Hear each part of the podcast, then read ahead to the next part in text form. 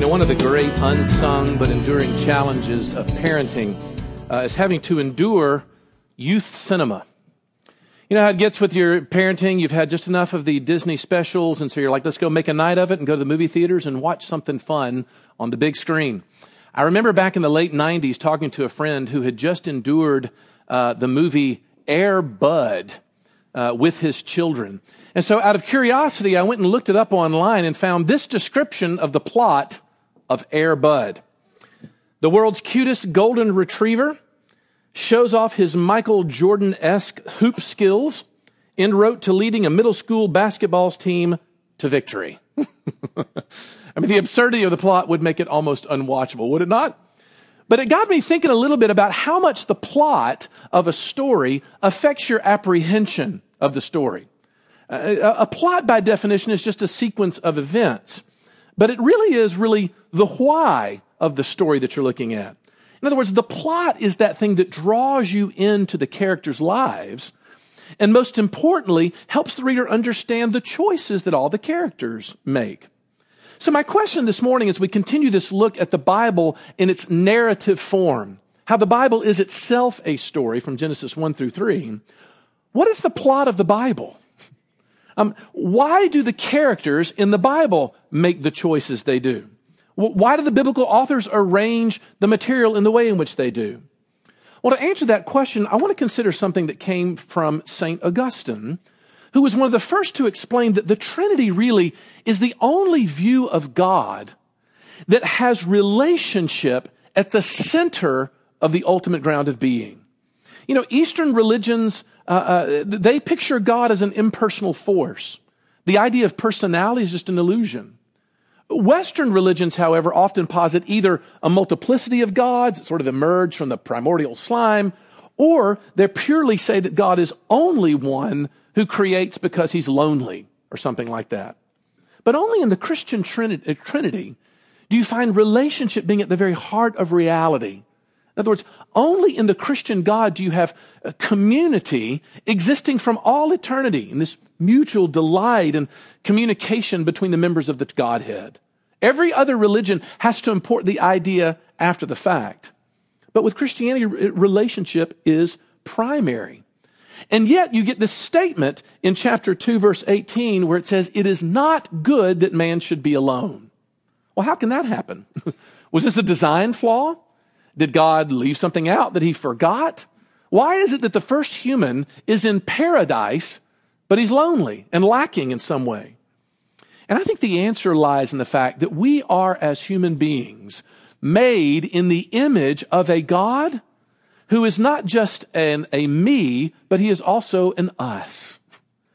And therefore, since he is, as our creed say, three persons in one essence, we will not be happy until we're in a relationship with him. God looks out over creation and sees that Adam needed community with him. And for that reason, it is formatted on your spiritual DNA to need community with other image bearers. That's why it's there. Humanity goes this deep to us. And so for years, I've been trying to use this explanation to define a very important Bible word that I want to dig deep into this morning. And that's the word covenant. We say, when we say that man is created for relationship, we mean that he was created covenantally.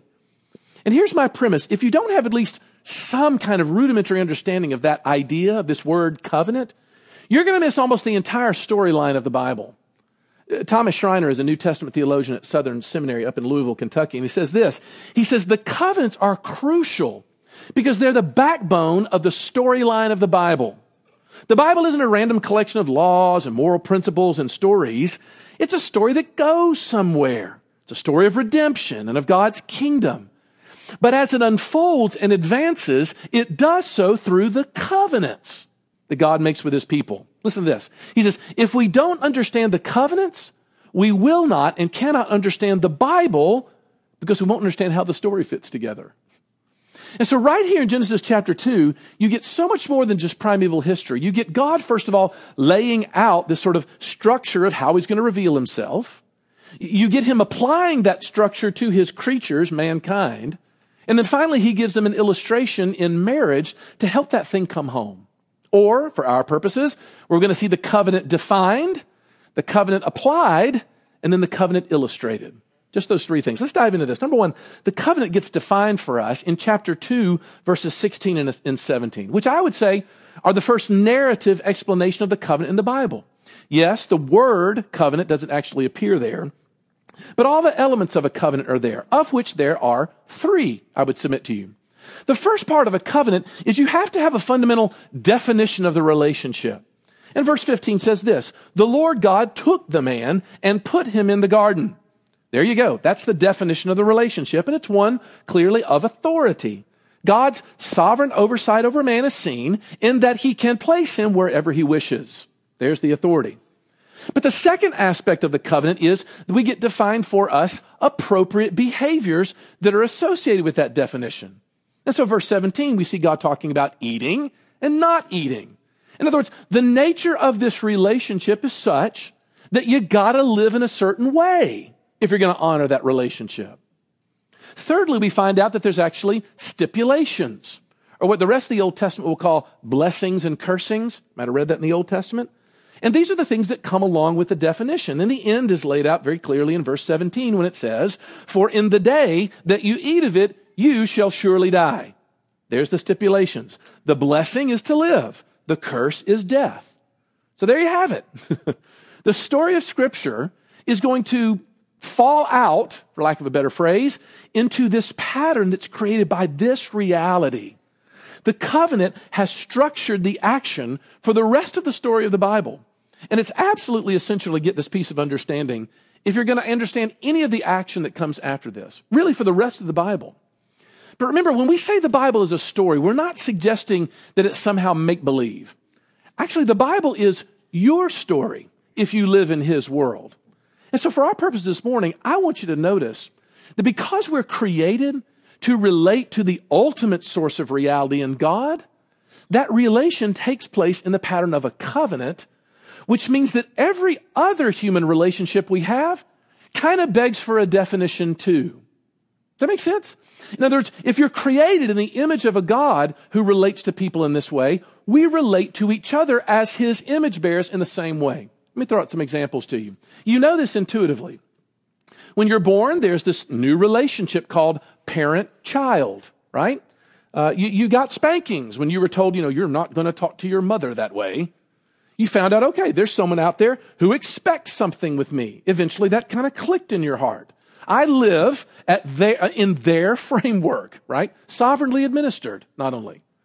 Later on, we go to school and we suddenly find there's a new relationship of teacher and student. A teacher was different. They, they really weren't like my parents, but they also certainly weren't like friends either. And I learned those rules that I went along. Some of us says we broke those rules. Most of us, though, it really didn't occur to us until we got married.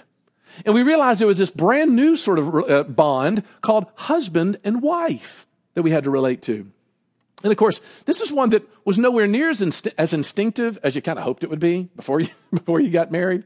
This one kind of stumbled into because we realized that we had been raised in such an individualistic default mode that it wasn't natural to talk about mutual submission. But you, you notice when someone actually isn't able to control their selfish urges in marriage, we call that abusive, do we not? And rightfully so, because it hurts when we are not living in accordance with what the definition of the relationship actually is. Why? Because reality is structured around covenants. Now, we don't have time to deal with it here, but, I, but as by way of illustration, because we've got so many parents here who will eventually have children who will be fumbling around with relationships very soon, if you haven't already been through this uh, saga. I, I made a career of about 25 years of my life trying to talk to young people and explain that the whole idea of dating is a fairly complicated one. Uh, because if we're format, formatted for relationships and they have covenants at their heart, what then is the definition between our young people when they pair up with each other. Uh, these things can be, as you well know, very powerful emotional roller coasters for the people that experience them. A lot of, a lot of joy, a lot of elation, but a lot of anger and hurt and betrayal can come along with those things as well. Now, look, I don't have time to dive into it, but I really want to suggest to you that it's a helpful way to talk to our young people about these relationships by framing them in the terms of the covenant. In other words, do we recognize that there are bonds being created there? Some of those bonds can be healthy, other ones are not. And I've been saying for years that really the Bible only knows three conceivable kinds of bonds that can exist between a single man and a single woman. You can be friends, which means you have no intentions for the future of that relationship. You can be engaged to be married as soon as possible, which means you have lots of plans for the future of that relationship. Or you can just not know and not be sure. But my point has always been to say we have to start exploring with young people that the bond that you've created is a thing. What do you mean when you say you're dating? Because if you think that word is clear, it ain't. I promise. I can, I can vouch for that one. And then begin to say, okay, once we've established like what this thing is, what are the behaviors that are appropriate given one of those particular definitions?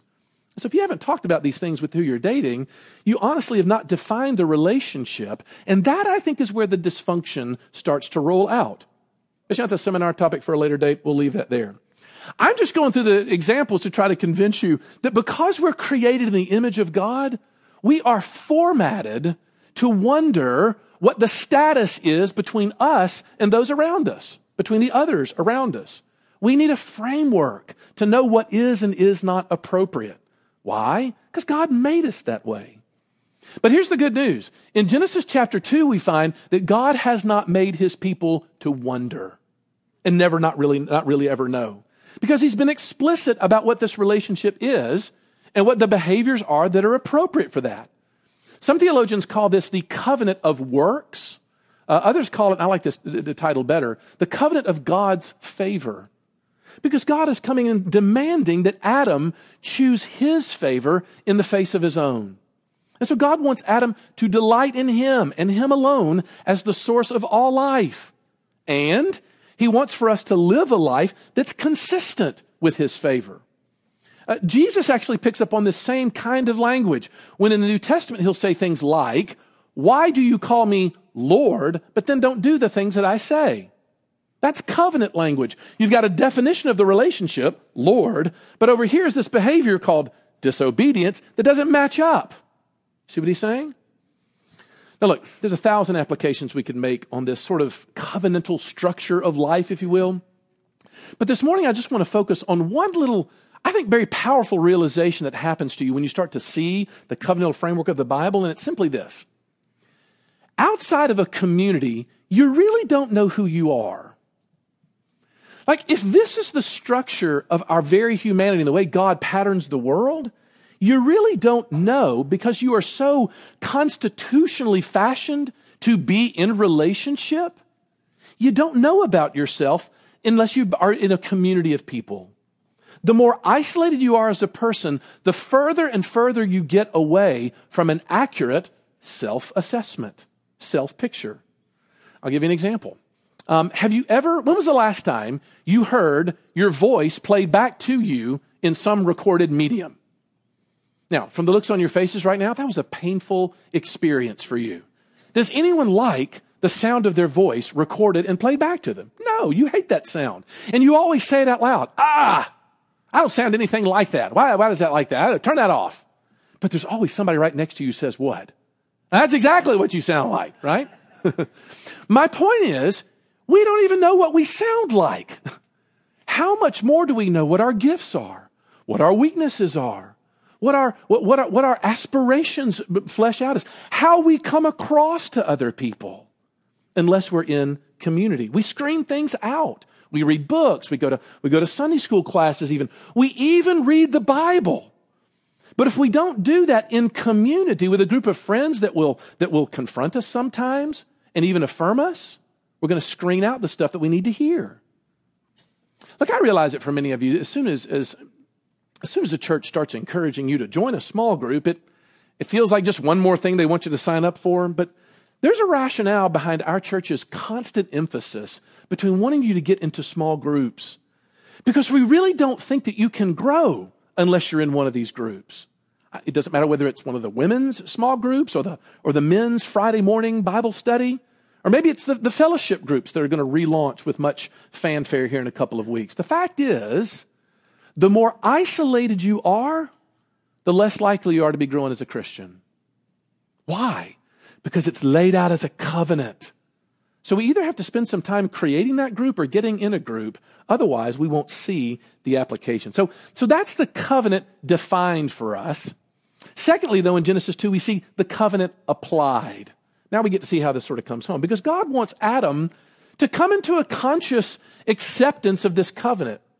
He wants to apply it to his own heart. And so he gives Adam what we might call a test command by putting these two trees in the middle of the garden.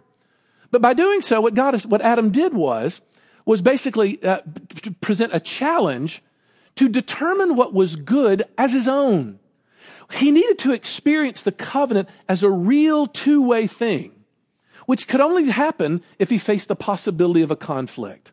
And so God puts the test command of these trees. And so he puts these parameters around these trees. In verses 8 and 9, we didn't have time to read this back up in the chapter, but look there now. We can find that the first tree was called the tree of the knowledge of good and evil. And a lot of people get thrown off there because the word, the phrase to know in Hebrew doesn't mean like to be aware of. Uh, in this context, it's better translated to distinguish. In other words, the definition of good, therefore, is what God commands, and evil is what he forbids. The point was how man was to decide what was right and wrong. Was it going to be by his own judgment? Or was it going to be in trust that what God said was true? That's the question. Now, this is the reason why when they blow it later on uh, in chapter 3, God looks at him and says, Now the man has become like one of us, knowing that is, distinguishing for himself between good and evil. You see what the issue was? It was one of allegiance. Who have you pledged your allegiance to? But the second tree was the tree of life. This one's also in the garden. But when Adam came and ate this tree, it was his way of given, of being given by God a way to affirm the covenant. You know, to say that he agreed to listen to God, to say that he accepted his interpretation of things, to accept God's affection for him, so when Adam ate from the tree of life, it was like he confirmed his faith. He locked himself in on this identity that only God could say it was to be. Now, look, both of these trees were given to Adam as a way of kind of connecting him to his embrace of the covenant. It became a real life thing in this way. You know, I, it, it sort of brought Adam's allegiance in contact with God's authority. That's what the trees were all about. But you know, the hard part can, can be relating to the two trees in our day. Like, okay, what was that all about? It's a weird story. How do I live with those things? But I actually think there's a couple applications that come to us when we begin to think about our own celebration of the sacraments. You know, next week we'll be taking the Lord's Supper, and I would sort of make a, a submission to you that like the two trees are actually still in front of us when we consider the Lord's Supper. Because for a Christian, when we choose to follow our own judgment rather than what the Word of God clearly says, we are marching right up to the tree of the knowledge of good and evil and taking a big old bite. But when we gather together with Christians Sunday in and Sunday out and partake of the Lord's body and his blood, as he taught us to do, we're eating from the tree of life. We affirm the covenant. At that moment, we delight in, we, we bask in his affection for us. And he's promised to be with us as we do. And secondly, what this means then, this is a great point I heard a preacher make years ago about, about the Lord's Supper, is it shows how much the, the Lord's Supper feeds into the idea of the covenant. Because in relationships, he said, you don't just sort of define the relationship once and then leave it to be. if you ever find yourself saying, well, you know, I mean, I, I told her I loved her a decade ago. Um, she's fine. That's the wrong way of looking at it. You got to understand that we have to hear again and again this affirmation that comes from the covenant. Like, have things changed? Uh, have my intentions changed? Are, are you and I moving in the same direction still? And many of the stresses that we have in relationships come because you thought that when I said I do, that was kind of where it ended. But this preacher was saying you need to think of your relationships as if they're like a, like a colander, a strainer, you know, full of holes the people that you're around, whether it be your spouse or your children or those people that work underneath you, they are bottomless pits of needs for affirmation and grace. This fall, we're going to have a speaker come and do a, uh, a marriage conference for us uh, in the last weekend of October. It's going to be wonderful, by the way. But uh, I've heard him speak on a number of occasions, and when he talks about child rearing, he makes this powerful statement where he says, Your child, children are born with an incessant need to be de-shamed all the time. They're born with that sense all the time because it, to, to, they need to be reminded that we're still for them, that our love for them is not conditional. And so every time you come and take the Lord's Supper, He's telling you again, I still love you. My blood is still effective for your sin. I've not forgotten you. Why? Because God's a good parent.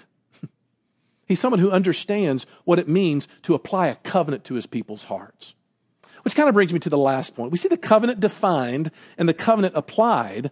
The last thing we see is the covenant that is illustrated. And man, what a powerful illustration is. Look at verse 18. There's one more thing that needs to come home to Adam's heart because God realizes that because Adam is a creature, he really couldn't know the heart that God had for him in purely spiritual categories. How about that? So God says he's been, he's been announcing all of these, these uh, benedictions. This is good. He created this and that was good. Suddenly, though, he pronounces what we call a malediction. There's something that is not good, and that is that man should be alone. And so, in order to remedy the situation, he starts to pass the animals in front of Adam to see what he would name them.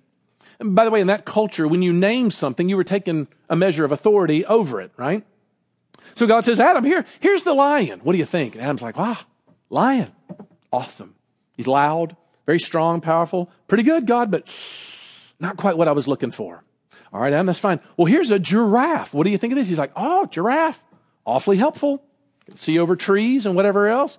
Nice, impressive animal, but still not just right. And so after this goes on, God's like, oh, okay, I know what I'm going to do. And he creates the woman, right? And he presents her to the woman. And you get sort of what I heard one preacher call the very first love poem ever written in the Bible flesh of my flesh, bone of my bone. Uh, loose translation love her. I am her. I now see what you're talking about, Lord. I know who I am now, finally, because I can see myself in her. Look, here's the point marriage is one of the most important object lessons of the covenant. You know, verse 25 says that Adam and Eve were, and this is the key phrase, naked and unashamed. Man, that's a powerful statement. And actually, once you grasp what that phrase means, it's going to explain so much of what kind of motivated you to marriage in the first place. Because the nakedness means that they were utterly transparent in front of each other. You know, Adam and Eve, if you think about it, prior to their fall into sin, they were never, they were never spinning themselves to each other. You know what I mean by spinning yourself? Like putting on some kind of mask, you know, carefully managing exactly what the other person sees in me. In other words, they never felt the need to hide their deepest thoughts uh, from each other. They weren't afraid of, afraid of being exposed. Uh, there was a sense in which they were completely at ease in this completely stable identity. Can you imagine? And God's saying, Look, this, this is what I want for you to have with me, Adam and Eve. See it among yourselves. I want you to have this. Your marriage is a metaphor of what I want for you. Which is why when you study chapter 2 of Genesis, you really, uh, you're tapping on the center of your heart right here. You really are. Because the truth is, we really want to be naked and unashamed. To know that we are both known and yet still loved. This is why you got in a relationship in the first place, because I wanted there to be somebody out there who knew me as well as anyone could know me and yet still cared about me. You ever thought about how hard it is to have both of those at the same time? On the one hand, we can be completely you know, naked with people and let them know exactly who we are, what all our motives are, what all our bad attitudes are. But man, don't you risk rejection in the face of that? I can't be unafraid if all of a sudden I'm completely exposed. So, what most of us do in order to avoid the fear is we hide. We give each other very carefully manufactured versions of ourselves so that we can maintain whatever good opinion we hope that you have of us. But man, it never scratches that itch, does it? On the inside, it's like we know that we were meant to be known and loved. Because shame, by its nature, is repellent. It pushes us away from other people we don't want to see. It's almost as if it affirms us in our own loneliness. Deep down, we know that something's wrong. And we know more than anything else in the world that we need a cover. We need to be covered, which is kind of my, my last point. Every human being needs a spiritual cover in order to have any kind of hope in relationships. Or, or better yet, to put it in the covenant language, we need a mediator. Someone who will go between us as covenant breakers and God as the covenant maker. This is why the covenant all points to this reality that Jesus had when he shows up, you know, a couple thousand years later. He's hunted by the religious authorities of his day and finally nabbed on a bunch of trumped up charges. And did they give him the death penalty? But what's fascinating is, is while he's being crucified, all of the accounts tend to mention that when he was crucified, he was stripped naked as he was. And you read those passages and you're like, what an insulting detail to include in the account of your fallen Savior's death. Why would you say that? But it's because these earliest believers understood that he was doing so so that he could be the mediator of a new covenant. In other words, if you know Jesus this morning, this is the cosmic reversal. His nakedness became your cover. That's the gospel. That's what he came to be. Because why? He knew us completely and he loved us fully. And there's no other place in this life where anybody can find that. The one thing that you know intuitively you were created for and that you thought your marriage was going to be enough for, but it's just not. To be fully known and fully loved. It's one of my oldest illustrations, but I, I, 20 some odd years ago, my wife and I got a chance to go to a wedding of a friend. And it was just one of those great moments where, you know, we, we got the key seat, which was on the center aisle. I learned that's like a strategic thing you've got to do at weddings. And you can look back and see the, the, the, the bride, and, you know, the organist who's got a flair for the dramatic, you know, opens up the big doors, and in she steps. And all of a sudden, Ginger's taught me to sort of do something. That is to look at the groom. Tell a lot about that wedding if you look at the groom. How does he react? And man, this guy just completely, he just buckled, right? Tears come streaming down his face at what he saw his bride coming down towards him. And as I was thinking about that this week, it suddenly occurred to me that, like every wedding photo I've ever seen of people on their wedding day, I've never seen somebody looking like forlorn and insecure. Never. Why? I don't know. Maybe there was somebody on their wedding day who felt that way. But my guess is, is that picture that you take as they climb in the car to kind of jet away, you know, to their life, is one of all smiles and elation because someone has just pledged themselves to them till death us do part. Of course, it's empowering. So here's my point. When you take the mediator of the covenant into the center of your life, it enables you to be naked and unashamed. because now you're not hiding from God anymore. You don't have to hide from each other, right? I, I, I have power to go on without pursuing people's approval all the time and being utterly self conscious at every moment. Suddenly, my relationships begin to enhance because I don't have to have them. Honesty, openness with others when you know that you're completely loved and completely covered by the righteousness of Christ. So here's my question does the covenant describe your relationship to the Lord? Does it define why you're here this morning? Maybe it should. Let's pray.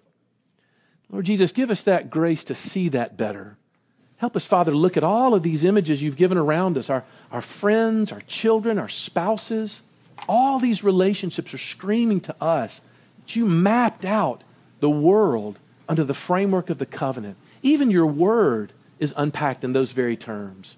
So we pray, Father, that we would see your intention so we can understand the plot of human history in our lives as well. For we ask it all in Jesus' name. Amen.